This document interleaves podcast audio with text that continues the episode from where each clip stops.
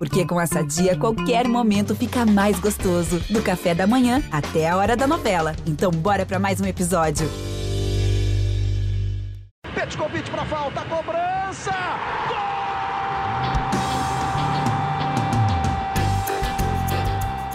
Está entrando no ar o podcast Sabe de quem?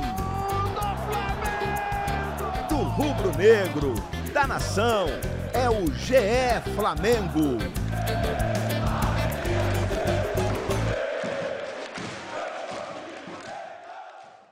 Você que se liga no GE, tá ligado aqui no GE Flamengo, podcast 100% pensado e dedicado para você, torcedor rubro-negro. Eu sou Igor Rodrigues, que bom estar tá na sua companhia nesse episódio 117 da nossa resenha. Se é de número que você gosta, o número 2 hoje te faz feliz, torcedor do Flamengo. São dois pontos que separam o Internacional, líder do Brasileirão, do Flamengo de Rogério Ceni, 66 para o Inter de Abel, 64 para o Flamengo do Ceni. O Flamengo bateu o Vasco, um clássico que tem um jejum longo a favor do Flamengo. São 17 jogos sem perder do maior rival, nove empates, oito vitórias do Flamengo. Ontem foi 2 a 0 no Maracanã, num jogo que não teve nem tanto jogo no primeiro tempo. O negócio no segundo também não foi lá grandes coisas, mas o Vasco acordou um pouquinho, mas não teve problema. Só deu o Flamengo no Maracanã, num jogo importantíssimo na briga aí pelo título brasileiro do, do Campeonato de 2020. Para isso, para discutir tudo que aconteceu em campo e essa reta final que vai pegar cada vez mais, vai pegar fogo, eu estou com a dupla que eu amo aqui nesse dia de hoje. Primeiro setorista do Flamengo, Caê Mota, Caezinho, que está em obra ainda em casa, atende cada vez de um canto da casa. Caê, seja bem-vindo, cuidado com a martelada, aí com a marreta que pode passar voando. Considerações iniciais de um Flamengo que vence encosta, agora chega de vez no Internacional.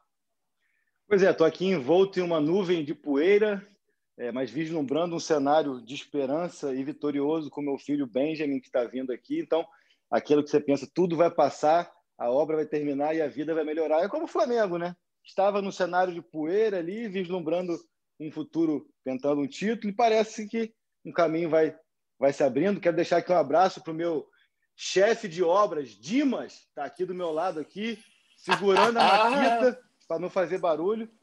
E é isso, o Flamengo que é, aos poucos começa a, a dar motivo para que seu torcedor é, se anime, tenha mais esperança. É, foi a terceira vitória consecutiva, a quinta em seis jogos.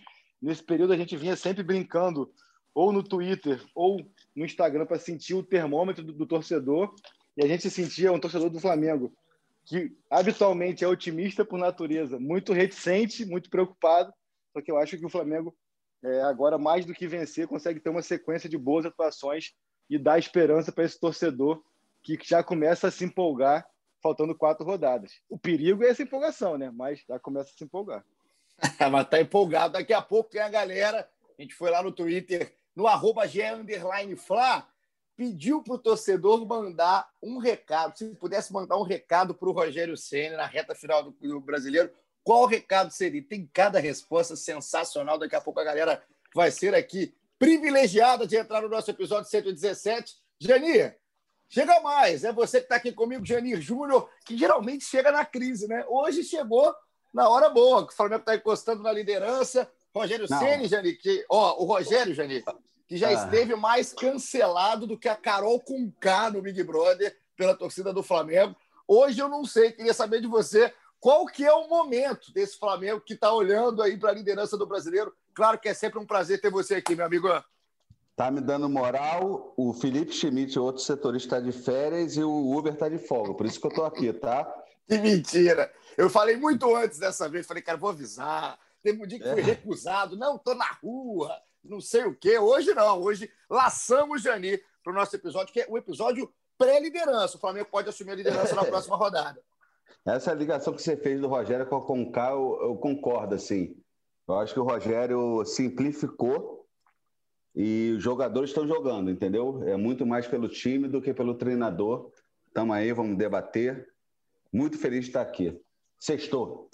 Sextou. Sextou na madrugada de sexta-feira que a gente está gravando. Então, você que se liga pelo ge.globo barra Flamengo, no Spotify, em todos os agregadores que a gente coloca a nossa resenha, vem com a gente nesse tempo, porque com certeza você vai querer é, participar dessa discussão. Se você não mandou mensagem, vai se sentir também é, nomeado no meio da galera, porque tem muita mensagem de tudo que é estilo. O Flamengo, Caí, para a gente começar aqui a falar um pouquinho, vamos começar a falar do lado bom, cara. Antes até de começar em cima do jogo, notícia de agora, agora há pouco.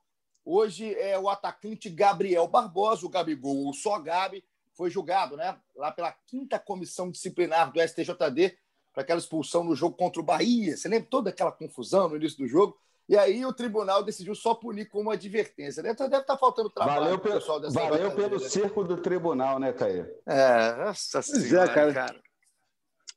Posso falar já? Assim, cara, é, é, é tem pergunta ou posso entrar falando? Vai, vai, vai com tudo. Eu não, eu não sei nem o que perguntar de um negócio então, desse. Então, cara, a gente, a gente ontem, até por sinal, estava lá no, estava lá no Maracanã, naquele pós-jogo ali, a gente tem a cobertura.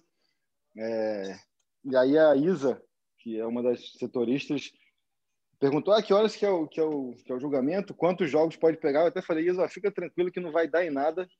Isso aí cada vez mais. É, eu, ao meu ver, eles perdem credibilidade porque a notícia é sempre aquela é, diante do código disciplinar a pena máxima, então a gente acaba tendo, tendo por obrigação jornalística, ter, é, tendo que falar ah, Gabriel pode pegar até 12 jogos, porque o código disciplinar indica isso, mas a gente sabe que num cenário como aquele, é, não faria o menor sentido que ele sequer é, fosse punido, até porque não há nenhum indício de imagem e nada que comprove nem mesmo o motivo da expulsão que o árbitro colocou na súmula, que ele gritou ostensivamente e as imagens é, deixam claro que ele, que ele sequer é, é, foi ostensivo, né? Se ele falou, foi algum palavrão ali para o ar. Então acaba que assim é, a gente tem que fazer a cobertura, a gente tem que acompanhar, a gente tem que noticiar, mas acaba que gera muito mais uma apreensão no torcedor que não está tão inteirado desse cenário do que realmente ser um perigo. O próprio Bruno Henrique mesmo também que vai ser julgado em breve por uma suposta agressão no jogo contra o Goiás. Uma agressão que foi analisada pelo VAR. O jogo foi paralisado, o VAR analisou a agressão e viu que não houve agressão nenhuma. Aí alguém vai lá e faz a denúncia, algum procurador. Para quê? Uma vez feita a denúncia, tem a matéria da denúncia. Uma vez marcado o julgamento, tem a matéria julga... da marcação do julgamento. Tendo o julgamento. Então, são três matérias que o tribunal fica aí em evidência, para no final dar em nada, cara. Então, assim, é, é, uma, é uma situação que a gente que, que cobre, que acompanha, tem vivido já há mais de 10 anos, né? Porque foi quando o, o tribunal, desde o Paulo Schmidt, lá passou a ocupar mais com frequência o noticiário, parece ter gostado, né? E aí a gente tem episódios como esse que muitas vezes até é, tornam o órgão mais é, é, sem credibilidade do que com credibilidade, porque é feito toda, toda uma, um circo, eu posso até falar assim, por uma situação que a gente que é do meio sabe que não vai dar nada, porque é, não o... tem subsídio para dar nada, né? Ô, Caí, é assim, que maneira pouco inteligente, pouco inteligente você tá na mídia, né? Porque, sinceramente, cara, ou tá faltando serviço, ou o pessoal tá querendo encher linguiça. Obviamente não ia dar nada, porque não tinha nada para acontecer nesse julgamento. É um julgamento que a matéria para subir hoje estava até pronta, né? estava esperando só sair lá e o um resultado outro... oficial e é, é, é, bem inacreditável, né? E um outro detalhe que eu até queria que o, que o Janito me desse a opinião dele, que é o seguinte: o julgamento só está acontecendo agora, aconteceu hoje, porque o tribunal entrou em recesso. Só que a gente tem que entender se é um tribunal de justiça desportiva, que está ali numa situação em que o Brasileirão está tá do jeito que está. É, enfim, o calendário mudou. É difícil entender que não, te, não teria como ter recesso nesse, nessa situação, nesse momento. Aí acaba que entra em recesso como se fosse um ano normal, para o, os julgamentos para o tribunal por um mês, por 20 dias, e acaba que julga ainda atrasado, então aí gera aquela gritaria toda, pô, esperou para julgar na hora de decidir o título, então contra o Flamengo, então contra fulano, contra Beltrano. Eles não se ajudam, cara. Então, assim, a gente está aqui num espaço onde a gente pode falar até dessa maneira mais, mais é, informal, entre aspas, cara, não dá, né, cara? São coisas que é, eu acho que não cabem hoje mais no futebol do nível de, que está de, de profissionalismo, Espero que eles não me denunciem, né? Não sei se pode, imprensa. Caizito, é obrigado pela bola que se levantou, mas vamos falar do Gabriel em campo, é melhor, né, Igor? Bom, Geli, não, não, não, não dá para denunciar o Caio, não, só para eu saber. Onde que eu ligo, hein? Disque denúncia. Vou ligar o disque denúncia. Olha a marreta de caiu, caiu tudo na obra do Cair a casa. Que acabe logo tem, a obra. Mas tem, que, mas tem que ser denúncia anônima, hein? Vou fazer a denúncia anônima. Um beijo para o Dimas, o mestre de obras do Caí. Começou aqui sendo citado no nosso podcast. Agora vamos lá para o Maracanã. Um 2 a 0 do Flamengo. Hoje, Ani, 2 a 0 um primeiro tempo. Vamos começar da parte boa, porque o primeiro tempo do Flamengo chamou a atenção, né? E aí eu queria saber o quanto que é a fragilidade do Vasco, o quanto que é a postura do time, que a gente tanto bateu nos últimos episódios, que é um time que às vezes não tem postura, não tem intensidade, não é falta de vontade, não acho que seja isso. Mas dessa vez, nesse primeiro tempo, nesses 45 primeiros minutos no Maracanã, o Flamengo é, amassou o Vasco. É impressionante, Igor. A gente olhava a imagem, assim, eu assisti o jogo pela TV, você via o Flamengo no campo de ataque sempre, assim, nem o contra-ataque o Vasco conseguia encaixar. Só que aí gera um problema que está acontecendo no Flamengo. Assim, o domínio não se traduz em bola na rede. Um time como o Vasco, que tem a limitação técnica, só que tem um treinador muito inteligente, numa dessa, a coisa vira contra. Só que ontem estava tudo conspirando a favor. Como o Gabriel estava lá na frente, assim, não dá um time que está brigando para ser campeão brasileiro que é um campeonato diferente, só que pode pegar um campeonato eliminatório tipo Libertadores para se dar o luxo de perder tanto gol.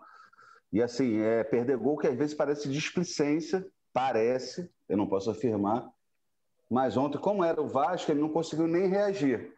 Isso que eu achei, e o domínio muito amplo do Flamengo, não vi números, não tenho vocação, amo o PVC, mas não, não vejo tantos números. Eu vi o jogo assim, num... só, o Flamengo só do meio do campo para frente, mas demorou a fazer o gol, fez, só que o jogo totalmente controlado. O, o Caio, você fez a análise né, do jogo, inclusive a gente vai falar muito da análise, adoro o debate que a gente vai existir em cima da análise do Caê. Vai lá no ge.globo barra Flamengo, você pode ver não só a análise, mas a cobertura a do Caê. O Caê a Sene tá num... que é de Sene. É, o Caê está numa, num conflito, assim. Sene ou não Sene? Eis a questão. Eis a questão.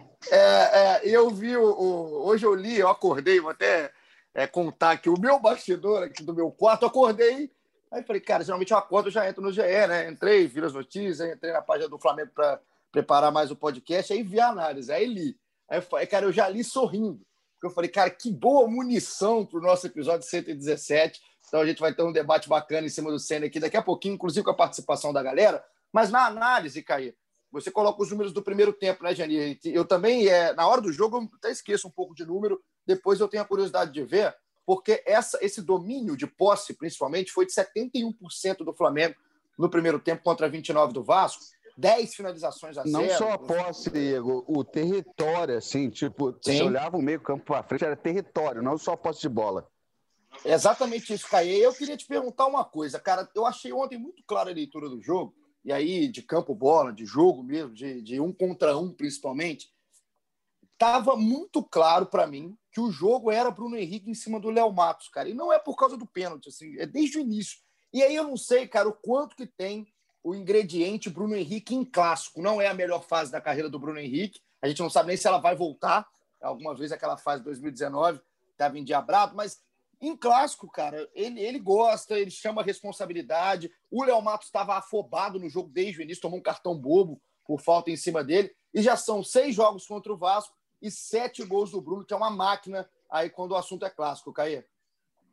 Então, cara, assim, é, é, eu estava bem pertinho ali dessa banda banda esquerda do ataque do Flamengo no primeiro tempo. Então, a gente, além de, de conseguir visualizar ali alguns detalhes é, táticos ali, da, da, questão do posicionamento e movimentação. A gente consegue também escutar muita coisa. A gente sentia que, que o Léo estava muito pilhado, o Léo Matos estava muito pilhado desde o início, assim. Então, é, o cartão dele ali, o, o, amarelo que ele tomou, né, o segundo que era para tomar, ele não tomou. É, foi muito por bobeira também, foi muito mais até por, por, por ser. É, parecia um lance muito mais de revide, né? Do que um lance mesmo é, de jogo. Mas falando o que você me perguntou do, do Bruno Henrique, eu acho que o Bruno ainda peca muito é, em algumas tomadas de decisão. Acho que os erros que ele comete, muitas vezes, são erros técnicos, assim. mas aquela questão da força, da intensidade, da participação, ele já melhorou bastante. Já falei aqui em outros episódios que eu acho que é, se a gente tiver como parâmetro o Bruno de 2019, a gente vai achar toda, toda a temporada da carreira dele daqui para frente horrível, porque ele é, foi um ano realmente muito atípico. Acho que ele nunca, nunca mais vai repetir, e isso não é uma crítica, porque ele foi muito fora da curva. Mas é, ele tem, tem feito uma temporada num padrão Brasil boa, mas no padrão Bruno Henrique a gente fala como, como não fosse tão boa. E eu acho que isso, da questão do jogo em cima dele, já vem desde do que eu acho que tenha sido o chamado turning point ali do Flamengo, que foi no intervalo do jogo contra o Grêmio, quando o Rogério finalmente toma como o Janito até falou desse Caia, qual o nome? O turning point. Adorei. Pô, não, tem nem, não tem nem roupa para isso, cara. E aí, quando o Rogério toma ali a, a decisão é, que para mim é, é, muito simples e até óbvia, o Janito também comentou isso, que é deixar um Flamengo com mais cara de, Flam de a Flamengo, como dizia o Jesus. E quando eu falo isso, não é viuvez do Jesus ou nada nesse sentido.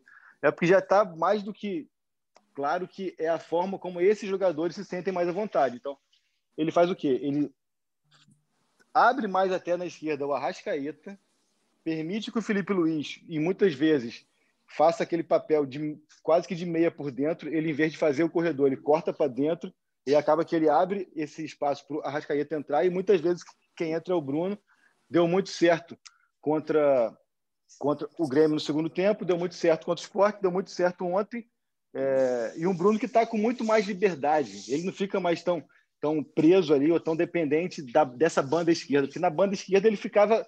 É, ele, ele tem se posicionado há muito tempo. Só que agora ele se posiciona ali com mais liberdade para se aproximar do Gabriel, para sair para que o Arrascaeta entre. Então, eu acho que essa circulação ali, com o Felipe quebrando para o meio, entra o Arrasca, o Bruno circula por ali, eu acho que torna tudo muito mais difícil a marcação adversária e acaba que faz com que eles mesmos ali se, se entendam melhor e consigam encontrar muito mais o espaço. Então, acho que é, é, quando eu falo a Sene, o que é de Sene, a gente vai falar sobre isso na frente, mas eu, é, eu mantenho as críticas que eu fiz a ele aqui no último episódio e nos outros, estar no segundo parágrafo, bem destacado, por sinal, que é, não é passada de pano.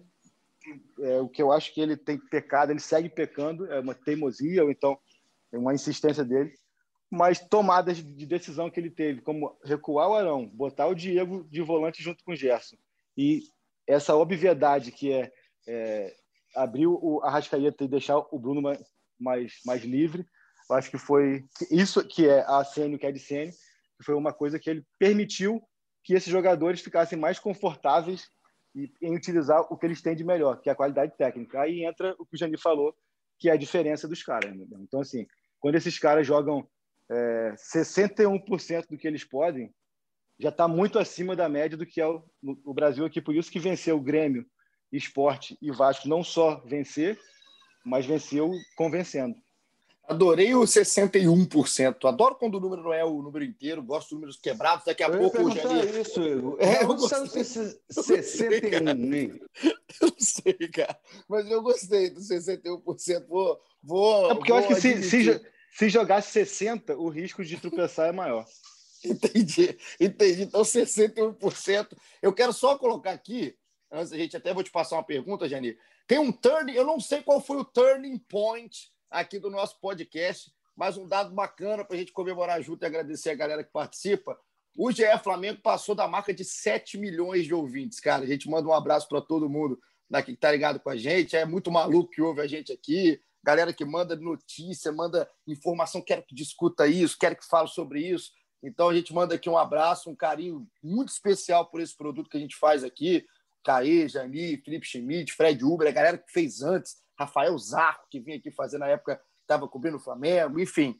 É muito bacana ter essa troca com vocês, do jeito que a gente gosta de falar, de uma maneira mais informal. E agora, Jani, passando do, do outro lado aqui, eu queria falar de um lance do primeiro tempo que eu não vou aguentar, cara. Eu, eu, eu prometi para mim que eu viria mais tranquilo hoje. Falei, não, eu vou vir tranquilo.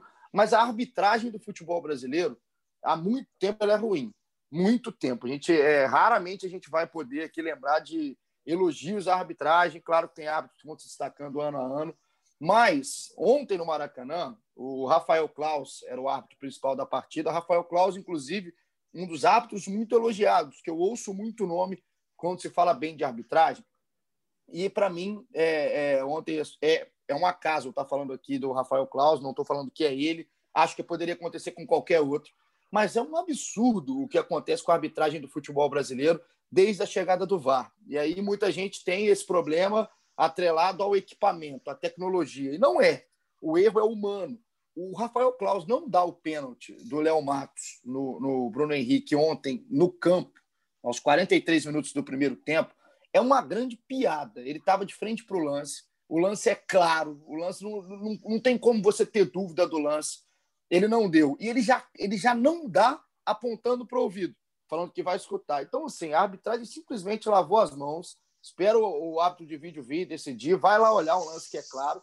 E pior, e pior, a não expulsão do Léo Matos, cara, que já tinha cartão amarelo no lance, é, é, é quase motivo de risada. É, é, assim, é a gente desaprender tudo que a gente aprendeu no futebol e o cara vê o lance, ele assistir ao lance ao lado do campo, ali na cabine, né, no monitor, ver, rever e não dar o amarelo. Ontem, inclusive, na central do apito, o Sandro Merahit, quem estava na transmissão, e o Sandro é, também não entendeu. Primeiro, a não marcação em campo, e segundo, não mostrar o segundo amarelo, que seria uma expulsão para o Léo Matos. Então fica só aqui uma nota quanto à arbitragem, que é inacreditável como que é omissa a arbitragem brasileira dentro de campo, e até quando vai ver o vídeo, a coisa consegue até piorar. Ele piora o que já estava ruim, que era uma não marcação em campo. Então, só uma nota, Jani. E aí, o segundo passo que eu vou te perguntar, que aí já é também questão de jogo, é sobre é, o Diego, que é outra né, escolha do Rogério, nessa mudança aí do Rogério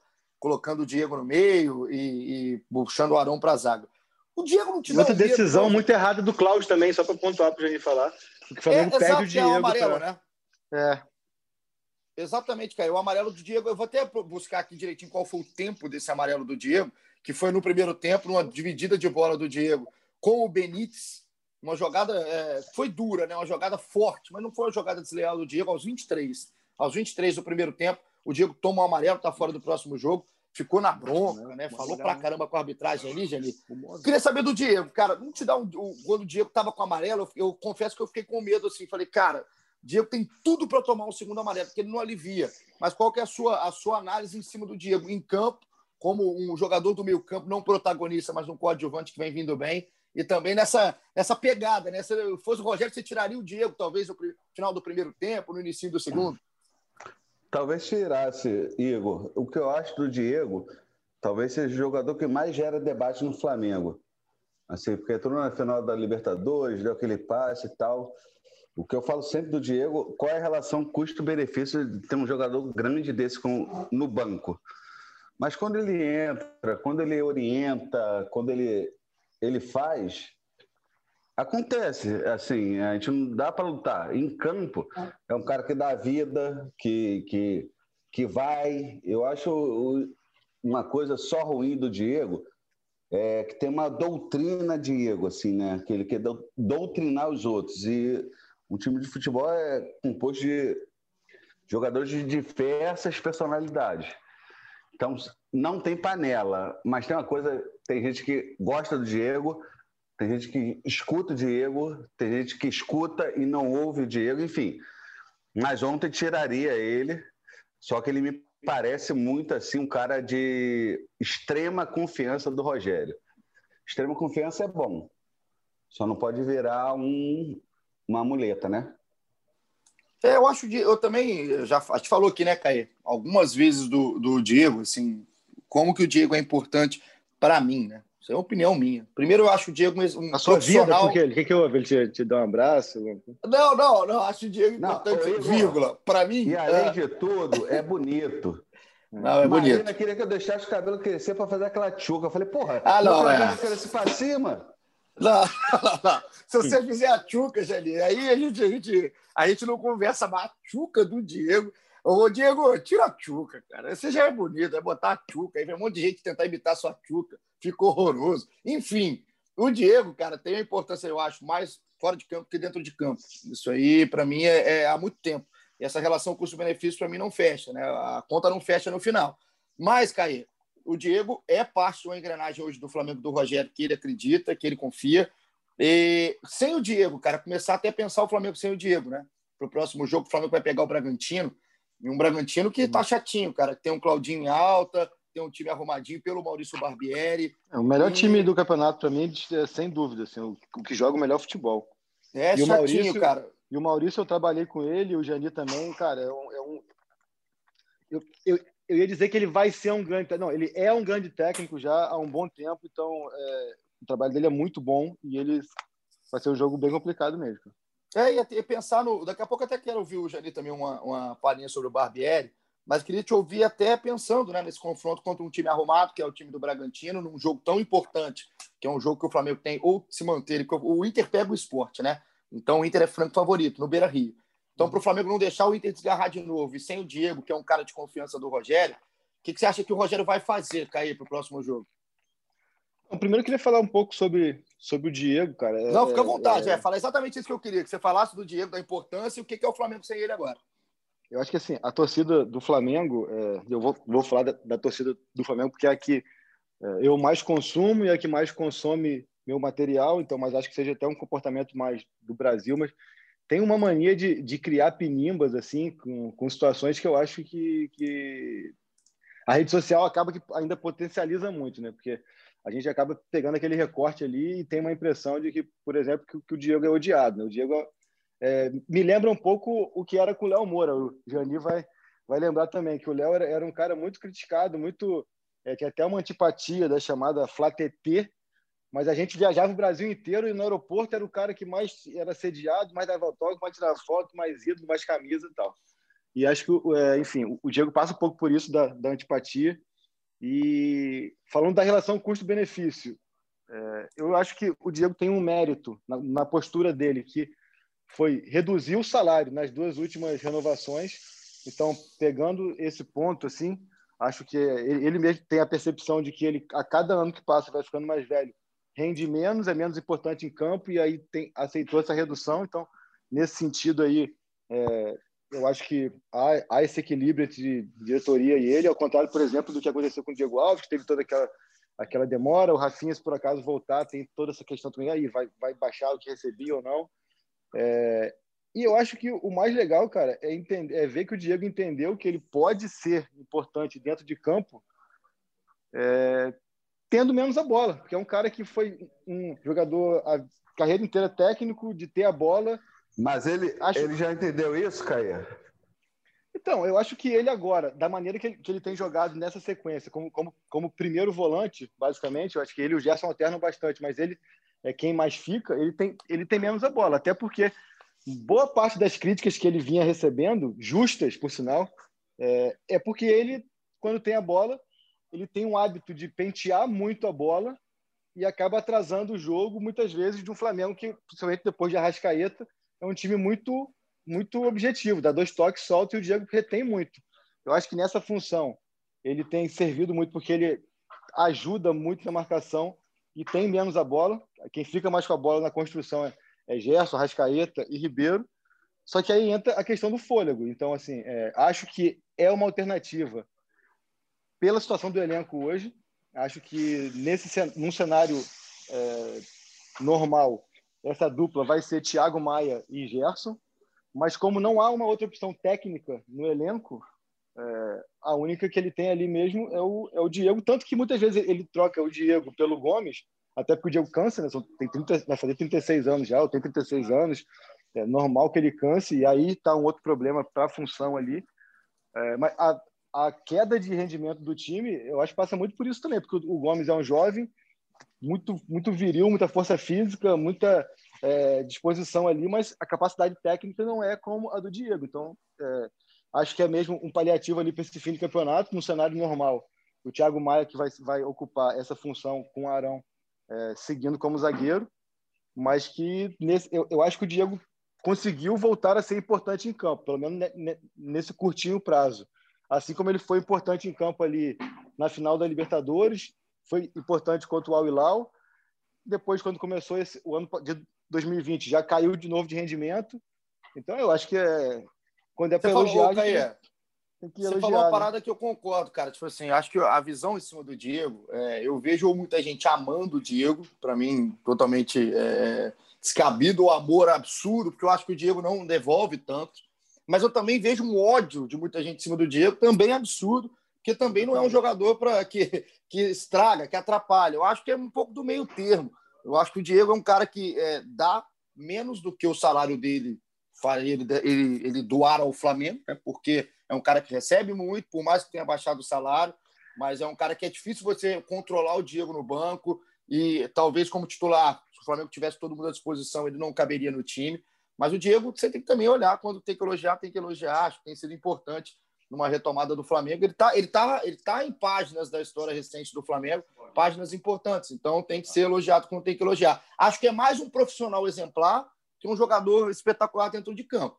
Mas tem momentos que o Diego merece ser elogiado. Ontem eu fiquei com realmente um receio dele tomar um segundo cartão amarelo dali depois que ele tomou o Benítez. Ele, tá, ele ficou descontrolado, ele deu uma chegada logo depois, do mesmo jeito no Benítez. Eu falei, cara, eita, nós tira o Rogério, mas eu, acabou tirando no segundo tempo. E fazer um curtinho elogio ao Gomes aqui. O Gomes, que na base jogava até um pouquinho à frente no meio-campo, nem era ali como volantão, volantão, né, de mais destruição e tudo mais. Mas como tem, tem disposição, cara, como se entrega em campo o Gomes, ele tira é, um pouquinho dessa falta de técnica que ele tem em comparação ao Diego, por exemplo, que você bem fez, Caio, com a, a, a disposição muito maior do que vários caras aí que estão tão consolidados, tem mais nome no Flamengo. Então, é bacana ver um cara vindo da base e jogando do jeito que está jogando, com entrega, com dedica dedicação, como é o Gomes. E aí, ô Jani, vou te convidar. A gente. Essa, assunto... Só um parênteses, ô, ô, ô Igor. Claro. Essa função, o Flamengo ganha também um reforço da casa muito importante, que é o Hugo Moura voltando, um jogador que, que, teve uma, uma passagem brilhante pela base do Flamengo, não teve chance. O time de cima foi para o Curitiba, se desenvolveu, tem sido importante. E aí, quando a gente fala disso, é, de ter pouco primeiro volante que joga tal, acho que o Hugo voltando vai ser uma, uma peça muito importante. Só para não deixar você sem resposta, domingo eu colocaria o Natan, avançaria o Arão. É o que se tem, ainda mais você podendo, podendo perder ainda o Gerson, né? Exato, exato. Então, é, essa do Gerson também tem que ficar de olho, né? Que se o Gerson vai ou não para o jogo. A cena de saída do Gerson ontem de campo é, foi preocupante, claro. Então a gente vai ver se tem ou não o Gerson para o jogo, mas é, é, o Hugo Moura volta, o Hugo que foi capitão na divisão de base do Flamengo, é um cara que tem uma história muito bacana realmente na base e melhorou muito. Eu tive contato com os repórteres lá do Paraná, né, lá de Curitiba, nessa passagem dele pelo Coxa, muito elogiado, um cara, um moleque novo, enfim. Inclusive fez gol, né? Sempre fez gol no Vasco, se eu não me engano. Pegou contra o Vasco. Moura, né? no, jogo, no jogo seguinte, contra o Fluminense, deu duas assistências. É, fez o primeiro gol da carreira dele contra o Vasco, um chute fora da área. Então, assim, o, o Hugo Moura na, na, dele, que é lá a questão de marcação e saída de jogo, é um cara que pode ajudar o Flamengo sim. E aí, Janir, passando para o assunto do nosso podcast de hoje, principal. o principal, deixa para lá, deixa para lá esse nome que você falou aqui agora, Caí. Aí, Janir, vamos de Rogério Ceni. Por quê? Ah, eu estou abrindo aqui, estou com o GE aberto. É, vou clicar aqui, mais uma vez vou dar uma audiência, um clique a mais na análise do CAE. A análise é a Sênio, que é de Sene, ainda questionado, técnico é determinante em arrancada do Flamengo. Recuo de Arão para zaga e aposta em Diego e Gerson como volantes tornam a equipe mais impositiva e com um repertório ofensivo crescente. Chances desperdiçadas preocupam, assim como oscilação. Esse é o título e o subtítulo da análise do CAE.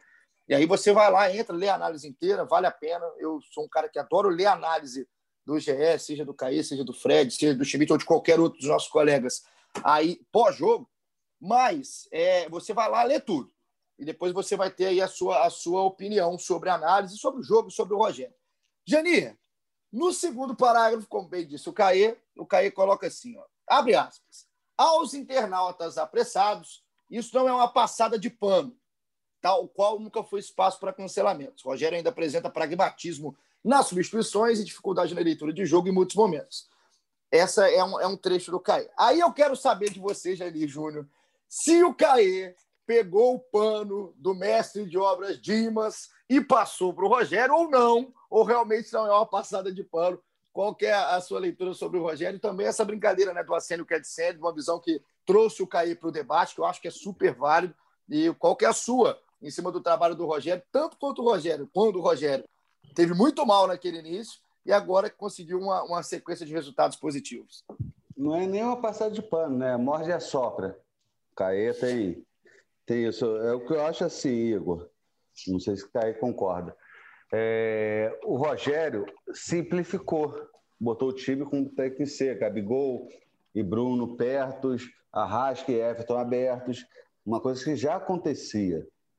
Agora, mesmo assim, eu muita dúvida se ele é o treinador do Flamengo para 2021. Assim, é, me parece que o time está jogando muito mais pelo time, pela qualidade individual, do que pelo treinador. Isso me parece, não estou afirmando é, como foi contra o Grêmio. Parece que os caras estão jogando. E, assim, o que eu falo do Rogério é isso. O Rogério tem que deixar de ser Sene e passar a ser Rogério. Aí, ontem a Rascaeta estava mal, teria que sair? Teria. Mas Gabriel, impressionante assim. Tem uma coisa aí que quem foi ídolo, tratar com ídolo é uma coisa complicada. O Caê, aproveitando para te perguntar, assim, eu estava. Eu tava Por exemplo, você, você é meu ídolo, Jani. A gente trata super bem, então. Isso aí... que lindos, lindos. Momentos fofura aqui no podcast. Já já a galera vai colocar aqui o que, que a galera diria para o Rogério Senna. Antes, Caê, é, eu estava vendo assim o Rogério em campo. Tem que fazer minha hora... defesa da análise também, né? Claro, defender claro, minha claro. tese de mestrado. Claro, eu vou, eu vou te passar é, é, com a opinião em cima da do Jani, que eu acho que é mais próxima da do Jani, e aí você vai poder defender a sua tese. Mas, assim, a substituição do Gabriel, para mim, não faz o menor sentido, mais uma vez, e é, mostra uma falta de tato, assim, de feeling, né, o que está acontecendo na cerca dele, ou se não é uma falta de tato, para mim é, é uma, uma, vontade de se criar isso mesmo. Assim, ele está mostrando ali, não, eu quero fazer isso mesmo. E independente de qual foi a reação do Gabriel, tá? Se, ele, se a gente acha que foi exagerado ou não na saída de campo, se o jogador deve ou não fazer isso.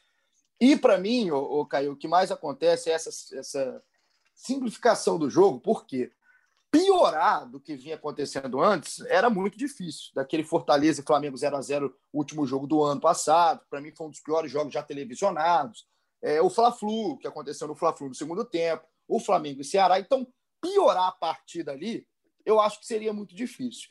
E aí a melhora, quando a gente vem ver a melhora, que é contra, no jogo contra o Goiás, né, um 3 a 0 contra o Goiás, e aí o Flamengo nessa, nessa sequência tem um jogo contra o Esporte, um jogo contra o Vasco, que são adversários que o Flamengo tem que ganhar com autoridade mesmo, independente se sou eu ou o Rogério à beira do campo. E aí o Flamengo tem um bom jogo contra o Palmeiras, que aí sim é um grande jogo, um bom segundo tempo contra o Grêmio. Eu não sei até que ponto, Caí, que a gente fala nisso no reflexo de trabalho. Se o Rogério teve tantas semanas de treinamento, o time para mim evoluiu um pouco. Assim, é, a gente parar para pensar desde a hora que ele chegou até agora, a evolução demorou a acontecer e ainda não aconteceu em plenitude. É a minha grande visão do Rogério. Eu ainda vejo o Rogério muito mais com seu tom professoral, com mudanças pragmáticas, um cara que atrapalha mais que ajuda, do que um cara que tem os seus méritos, que tem, tem as suas escolhas. Eu posso não concordar com o Arão na zaga, mas está tá dando resultado. Eu não sei se, se você não resultado. concordar com isso até hoje, você está de brincadeira. Não, assim, né? para mim não seria, tá? Para mim não seria. Para mim não seria. O Arão não é zagueiro para mim. Mas o, o, Rogério tem o resultado debaixo do braço. E aí ele tem o resultado debaixo do braço contra o Esporte, contra o Vasco, que são times muito fracos tecnicamente. Contra o Grêmio, por exemplo, um time mais arrumado, o Arão e o Gustavo Henrique falharam no gol do Diego Souza. Então, na, na minha visão, o Arão não é zagueiro, mas ele pode jogar com esse resultado. E aí ele vai, ele vai com isso até o final e é justo. E aí você tem que elogiar que o Flamengo também, nessa sequência, em quatro jogos não tomou gol. Tem os dois lados. Aí eu queria entender o seu lado, qual que é o lado da análise em cima do que você escreveu hoje e também do pensamento em cima do Rogério até para esse final, cara. Você está esperando do Rogério nessa reta final de brasileiro? Então, cara, tem um, um amigo nosso, amigo meu e do Jani, o Áureo, é, chama ele de Gordinho, é uma figura aí já que vive o dia a dia do Flamengo há, há muitos e muitos anos. E ele, na época da, da troca ali do, do Jesus pelo Domi, naquele início do Domi também, mudando tudo contra o Atlético Goianiense, ele, ele deu uma definição que é, eu concordo e é meio que o, o que o Janir falou. Ele falou, Caê, irmão, cara, se sou eu, eu entro lá, eu só falo assim, ó, faz o que vocês estavam, façam o que vocês estavam fazendo. Se alguém cansar, só me avisa que eu troco. Tipo assim, não tem que inventar. Acho que aí, até pela questão mesmo é, da vaidade, de ter o dedo técnico e tudo mais, tanto o Domi quanto o Rogério tem muito aquilo de querer é, dar o seu toque na equipe, sendo que nesse cenário, muitas vezes, fazer o simples é o mais é, inteligente até. E foi o que ele fez agora, foi o que o Domi em alguns momentos também fez. E aí a gente tem que analisar, como, como eu disse, a, a partida. Então, assim, é, a análise tem que ser da partida e, e, foi uma boa partida ontem. E eu concordo com o Janil sobre 2021. Acho que é, mais do que só performance, o Rogério também não teve aquela chamada simbiose com o Flamengo, assim, cara. Acho que é, são profissionais que não deram match ali, né? Por mais que de repente as coisas tenham dado certo em campo, acho que o perfil, o jeito de ser, a energia, na minha percepção ali, eu que vivo um bom tempo Flamengo, o Janir também mais tempo ainda, eu acho que não deu, não deu match, cara. Então, assim, por mais que de repente seja campeão, eu acho importante ter uma reflexão em cima de caminhos, de rumos, porque um clube como o Flamengo, com toda a estrutura que tem, potencial de investimento tudo mais, não deve pensar só no, no próximo título. Né? Acho que tem que pensar naquele longo prazo, na tão falada hegemonia, que é quase que utópica aqui no nosso cenário, mas acho que pensando num trabalho é, é, consistente, acho que o Rogério é, não deu essa, essa, essa liga com o Flamengo. Mas eu entendo no sentido assim, é, ele conseguiu ter uma evolução em relação ao time do Domi. Na minha percepção, é que o Flamengo se tornou um time mais equilibrado. Quando eu falo que é um time mais equilibrado, é um time que, que nem é aquele bumba meu boi no ataque, nem é aquela é, agilidade na defesa, por mais que o Bumba Meu Boi do Domi muitas vezes no ataque funcionasse. Então, acho que é, o primeiro passo dele foi tornar o Flamengo um time mais equilibrado.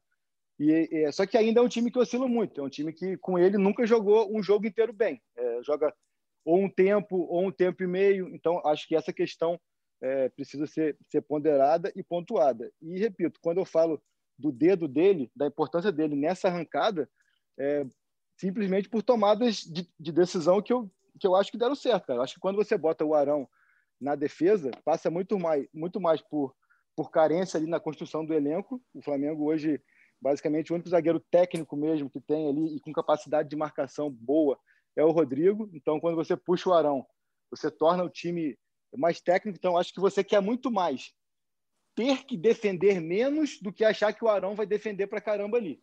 Então, acho que quando você tem o Arão, você consegue tornar o time mais compacto, melhora a saída de bola. Você pode ver no, nos jogos, ontem, por exemplo, o Arão muitas vezes está mordendo lá no grande círculo, na frente, assim, então ele participa muito do chamado perde, perde e recupera logo lá em cima. Então, acho que quando ele tem o Arão, o time é, é, acaba que tem que defender menos porque tem mais a bola, porque tem mais qualidade técnica. Assim. Então, acho que nesse sentido foi uma solução que ele encontrou que deu certo e ainda permite que ele tenha dois volantes com capacidade técnica muito grande. A gente sempre falou que esse Flamengo, a principal virtude dele é qual? É ter os jogadores acima da média tecnicamente em comparação com, com qualquer elenco do Brasil. Sim. A, a partir do momento que você potencializa é, é, esses jogadores para que eles joguem junto, juntos, acontece o que vocês dois falaram e eu concordo, que é o seguinte, aí eles decidem por si só. E também coloquei é, na análise para concluir o seguinte, me parece que os tão elogiados treinos dele fazem algum sentido. É, é, porque isso aí, isso são declarações dos jogadores, dois membros da comissão técnica, de, de quem está no dia a dia ali. Só que nos jogos. Ô, Caê, ô, Caê, ô, Caê. Nos jogos eu, essa, eu acho que ele erra Essa muito. do treino aí, cara, essa do treino que você falou, só para não, não perder o do treino. Você já viu algum jogador criticar treino, cara, assim, já, já vazar, assim? É a pergunta, tá? Tô cara, perguntando, você como setorista, não, como repórter, já chegou para você, cara, os caras odeiam o treino desse cara, assim, já chegou isso? Não, mas a gente está tá vivendo agora um, contraste muito, muito, muito nítido, cara. Que assim, com o Domi, Sim. tudo que chegava e tudo que a gente noticiava era o contrário. Era que os treinos não eram bons, não eram intensos, não tinham é, tanta, é, não eram tão minuciosos. Os caras sentiam falta de informação, sentiam falta de, de intensidade. E com o Rogério, porque assim, cara, o treino, cara, primeiro que eu não vejo, e eu acho que o treino também é, é, é uma coisa muito específica para a gente conseguir analisar, né? São recortes dos jogos, são recortes do que, ele, do que ele quer no jogo. Acho que o jogo é mais fácil da gente analisar, porque a gente está ali vendo. Uh, o cara está em campo com o objetivo de fazer gol e não tomar. O cara, quando está treinando, às vezes, ele está treinando situações de jogo, coisas que, que, eles, que, eles, que eles querem experimentar. Então, cara, o meu parâmetro para dizer se o treino é bom ou ruim vem dos caras. E os caras, para mim, falavam muito no Domi que não gostavam. Até o Domi deu uma entrevista essa semana, respondeu um monte de coisa que nunca existiu, né? Porque assim, ninguém nunca falou que ele que os caras não gostavam dele, ninguém nunca falou, enfim, um monte de coisas. Os caras falavam pelo contrário, que ele era um, baita cara, um baita ser humano, mas que os treinos não eram legais. E com o Rogério eles falam que o treino é muito bom. É, tem situações que me chamam a atenção que eu não sei até que ponto vale a pena, que aquela a máxima que segue de que até hoje o Rogério nunca repetiu um treino. Não sei até que ponto isso é, isso é orgulho ou não, de, eu digo de metodologia, né? É, porque, por outro lado, o Jesus executava os mesmos treinos toda semana e dava, deu tão certo. Mas eu tenho que confiar no que eles me falam. Eu acho que o Flamengo, em resumo, é um time arrumado, mais arrumado do que era, pode ser muito melhor. E é um time que, que passou a jogar a partir do momento onde ele simplificou as coisas. Ponto. Assim. Aí, aí entra muito mérito da qualidade técnica dos caras. E aí a parte negativa para mim é isso. Eu acho que a leitura de jogo dele é péssima. Ele demora muito para substituir faz substitui substituições óbvias e deixa de potencializar, para mim, o, o, jogador mais regular da temporada, que é o Pedro. Ele deveria dar um, dar um jeito de utilizar o Pedro por mais minutos nas partidas. E por é, fim, o... sobre o Gabriel, sobre o Gabriel ah. eu quero só deixar aqui uma reflexão que é o seguinte: aí se o Gabriel toma o terceiro cartão ontem, a gente já está falando que, pô, por que, que não tirou o Gabriel antes? Então, só por conta do, dessa questão do cartão, que eu acho que dá para entender essa saída nos últimos jogos. Mas realmente ele tem que é, tirar, como ele tirava por tirar lá atrás, eu não vejo sentido. Ô, Jani, sabe o que, me vem assim? Eu vi o Caí, achou, achou uma boa abordagem, cara, achou uma boa visão em cima da, da, da questão do Sene. Mas eu acho que a gente acaba, quando fala que o, que o Rogério teve esse mérito, a gente está falando que o Rogério tem o mérito de desfazer algo que ele estava fazendo errado. Eu não sei até que ponto isso é mérito. Isso, para mim, assim, é, é, é, o básico. É básico. Ele errava, ele estava errando, e aí ele teve o mérito, assim, depois Sim. de falar assim, cara, eu estava errando e, e, agora eu estou simplificando. Eu quis, eu quis inventar e agora eu estou simplificando. E eu não sei até que ponto a palavra mérito, às vezes é que vem. Será que isso é mérito, cara? Ou isso aí é, é simplesmente o que qualquer um deveria fazer quando chega? Fazer o básico. Aí depois, depois que você fez o básico bem feito, você simplificou, aí você começa, você já entendeu, aí você começa a tentar inventar. Eu não sei até que ponto a ordem dos fatores aí me incomoda quando se fala num mérito só de simplificar.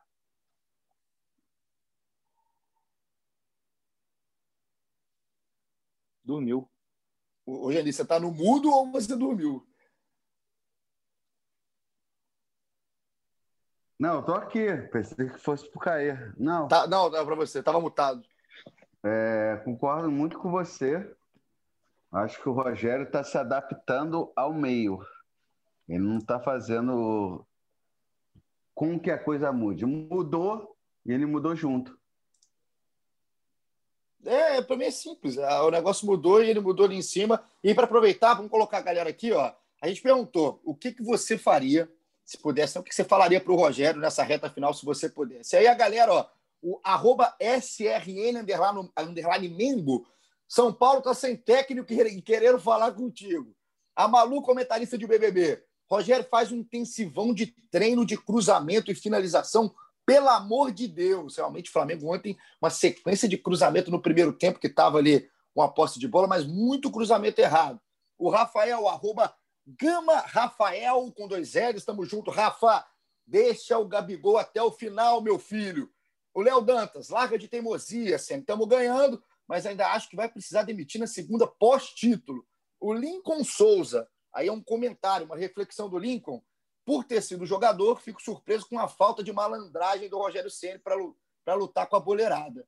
Todo jogo ele tira o Gabigol, isso vai minando a paciência do cara, vai acabar causando desgaste entre eles. Ricardo Rodrigues, se o Ceni fosse o técnico da final da Libertadores 2019, o Flamengo não teria vencido, porque ele tiraria o Gabigol aos 20 do segundo tempo. O Fábio de Melo, que não é o padre, o que dizer do xerife Arão e seu novo penteado? mandando muito bem lá atrás, o Arão tá fazendo a dele fazendo bem. Gilmar Jesus, Caê, fala assim, ó, o Arrasca tá apagado. O Everton jogou muito. Não pode só dar nota boa quando ele dá assistência, tem que avaliar outras funções. Aí, Caê, ó, agulhada no Arrasca, Caê. Pede, pede, pede para. Quem, quem que falou isso? o nosso querido Gilmar Jesus participa de todos aqui. Tá, pede para ele para ele ler um pouco as atuações, não, não só ver a nota, porque agora quando eu, quando eu faço tem a explicação da nota ali e ele vai ver que ontem a nota mais baixa foi do Arrascaeta, o porquê que foi e também o, o Everton teve uma das maiores, o porquê que foi. Para pontuar. Você, eu até abri aqui. Qual foi a nota? Você lembra, Caio, da, da, da atuação? Eu acho que eu dei 5 cinco, para o Arrascaeta e 6,5 para o Everton. Boa nota, cara. Foi isso. 5 para o Arrascaeta e 6,5 para o Everton. Exatamente isso. A Arrascaeta bem nas bolas paradas e só errou muitos passos, tomou decisões erradas e pareceu cansado, foi bem. Foi bem aí na análise do Arrasca. E tem muita gente aqui participando, então a gente amarra, fecha o nosso episódio com próxima rodada: Flamengo e Bragantino. O jogo no domingo, no Nabi Abichedi, às 20h30, popular 8h30 da noite. E o Internacional joga na quarta-feira. O Rogério, inclusive, fala isso na coletiva pós-jogo. Joga na quarta-feira, no dia 10, lá no Beira Rio, às 19 horas, popular 7 da noite. Inter Esporte. Caê, já te agradecendo a participação, a companhia, como sempre. Boa sorte aí na obra. Obra é um inferno. Dimas, estamos juntos, hein, meu mestre de obras? Amarrando. Acredita ou acha que pode acontecer algo de Flamengo beliscando uma liderança aí já na próxima rodada? Ou você espera e projeta isso mais para frente nessa reta final, se é que projeta? Então, cara, eu acho que é, esse jogo do Bragantino, no cenário de uns 10 jogos finais do campeonato ali, que a gente conversava já é, em off, eu já achava que seria o jogo mais complicado mesmo, por ser fora, por ser no estádio ali é, acanhado. Já estive lá em 2016 com, quando eu cobria Vasco, por ser um time que está muito bem arrumado, por ser um time que tem peças tecnicamente vivendo um grande momento e por ser um time que tem um, um técnico muito, muito, muito bom.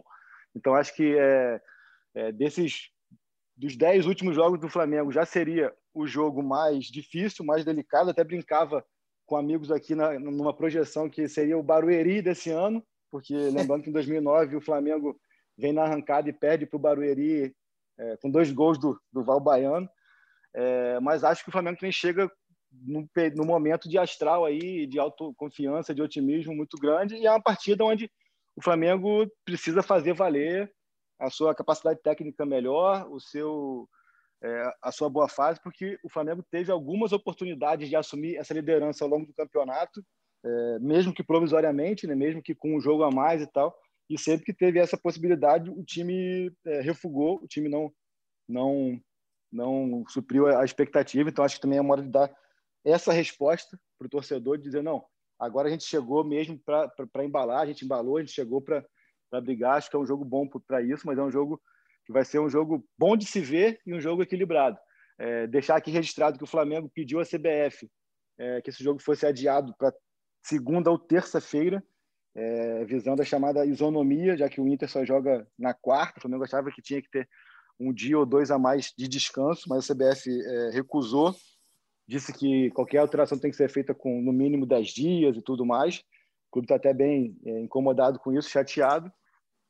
E para finalizar, não acho que seja uma partida que vá definir muita coisa. Vejo um cenário aí é, em que o Inter vai ter um jogo complicadíssimo com o Vasco em São Januário, com o Vasco com a corda no pescoço. É, e o Flamengo, no confronto direto, não tem outra opção a não ser ganhar.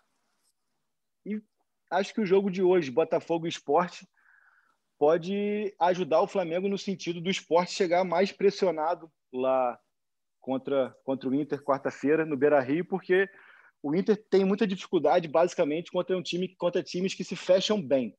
Eu acho que se o esporte chegar lá, é, precisando pontuar para salvar, precisando pontuar para respirar, o Jair tem essa capacidade de fechar muito bem a equipe dele. A gente lembra aqui o Flamengo e Corinthians de 2018 pela Copa do Brasil. E a partir do, do momento onde ele se fecha todo, a possibilidade, mesmo que remota, do Inter tropeçar cresce. Então, é, confesso que acho que o que vai definir mesmo vai ser o confronto direto, por mais óbvio que seja, mas no sentido de qualquer tropeço de Flamengo e de Inter não será definitivo. E falando de domingo, a minha perspectiva é de jogaço e o jogo mais difícil do Flamengo é, nessa arrancada, mais difícil até do que o Inter em casa, ao meu ver. Vai que o Botafogo ajuda. Caí, obrigado. Bom trabalho para você aí. A gente vai estar continuando no papo e a gente volta na semana que vem, depois do jogo do domingo. Jani, você conhece muito bem o Barbieri, né, cara? Que está esperando com a expectativa aí para esse jogo? Que o Caí falou um pouco muito bem aí sobre o Bragantino, que pode ser complicadíssimo. O que você está esperando do Barbieri? Obrigado pela companhia. Ter você aqui é sempre um prazer. Tá quase dormindo. O Caí fala tanto, cara. É, o que espero do Maurício, eu falei com ele depois do jogo do Flamengo. É, é um cara muito estudioso. Eu acho que mais do que o jogo do Vasco nesta quinta-feira é o jogo de domingo que vale do Flamengo, assim. É... ele sabe, ele conhece e sabe como embolar. Resta saber se o Rogério vai saber desembolar esse time e deixar os caras jogarem. Ó, então, a gente fecha o episódio 117 assim, prometendo voltar na segunda, com quem sabe uma vitória importantíssima para o Flamengo, que dormiria nesse caso na liderança, já que o Internacional joga só na quarta. E a bomba é toda para o lado de lá, no Internacional, para Porto Alegre, para Abel Braga. Obrigado pela companhia, pelas mensagens. Somos mais de 7 milhões aqui na audiência do nosso podcast. Tamo junto, Maurício Mota, editor, produtor, diretor. E ó, fica secando, hein? Seca, deixou chegar, é complicado. Um abraço, até a próxima e tamo junto.